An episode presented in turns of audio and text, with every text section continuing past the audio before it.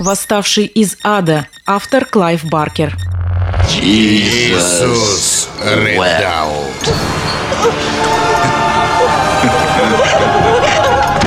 Жанру хоррор столько же лет, сколько кинематографу в целом. Один из первых фильмов братьев Люмьер, знаменитый «Прибытие поезда на вокзал Ля Сьота», был по сути фильмом ужасов. На его премьере среди зрителей поднялась настоящая паника. Люди выбегали из зала, не в силах перенести происходящее на экране. Золотым веком голливудского ужастика стали 80-е годы 20 века, благодаря невиданным до тех пор техническим возможностям. Да, я говорю про те самые резиновые морды монстров и первые примитивные компьютерные спецэффекты. Все ведь познается в сравнении.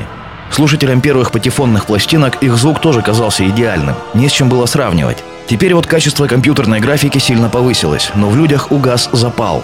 Нынче нас пугают все больше какой-то метафизической чертовщиной. Старые добрые кишки и кровища уже не в цене. В 80-х же этого запала было завались, а над всем контактным хоррор-зверинцем царила не святая троица. Джейсон Вурхис из «Пятницы 13 Фредди Крюгер из «Кошмара на улице Вязов и, конечно, Пинхед, Мужик с булавками в голове. Лицо франшизы, восставший из ада. Шкатулка открывает врата. Врата к наслаждениям небес или преисподней. Мне было все равно, каким именно. Я думал, что испробовал в жизни все ощущения.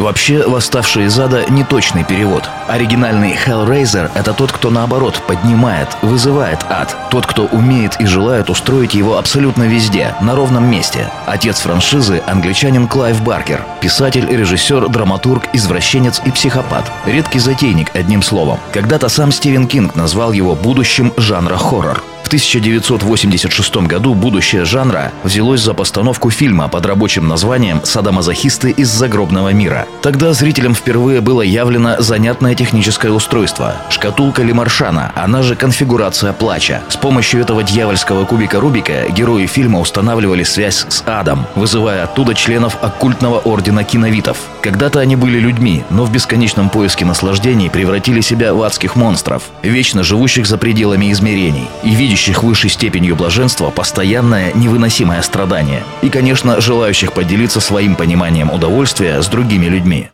Открыла шкатулку, и мы пришли. Теперь ты должна отправиться с нами, испытать предел наслаждения. Нет!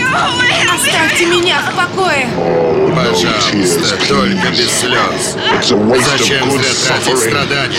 Вот такой забористый трэш в хорошем смысле, помноженный на абсолютное режиссерское профанство Баркера, обернулся шедевром. Через год вышел второй фильм, оказавшийся по ряду причин даже лучше первого. Дальше серия начала скатываться по наклонной, все увереннее набирая скорость, пока не выродилась в откровенный трэш, теперь уже в плохом смысле. Но по дороге она стала предметом культа. Фильмы, книги, комиксы, музыка, регулярные съезды поклонников, щеголяющих в костюмах адских демонов. Многие из таких сборищ посещает актер Даг Брэдли, сыгравший Пинхеда, того самого мужика с булавками в голове, в первых восьми фильмах серии. Собственно, это во многом его культ. Более харизматичного хоррор-монстра, наверное, не найти. Фредди Крюгер, несмотря на свою любовь к выпусканию крови и кишков, был все-таки комедийным персонажем, которому даже начинаешь сочувствовать с возрастом. А хоккейная маска Джейсона не идет ни в какое сравнение с аккуратно нарезанной на квадратике и утыканной гвоздями лысой башкой Пинхеда. В городе Красноярске на проспекте Свободный есть парк Гагарина. Если войти в него с центрального входа и идти, постепенно забирая вправо, можно увидеть штуку, подозрительно похожую на шкатулку Лемаршана. Это куб выше человеческого роста, одним из углов врезанный в сферический постамент. Возможно, в этом есть некий извращенный символизм. Гагарин был исследователем космоса. Киновиты из восставшего из ада исследуют свой космос. Пространство бесконечной боли.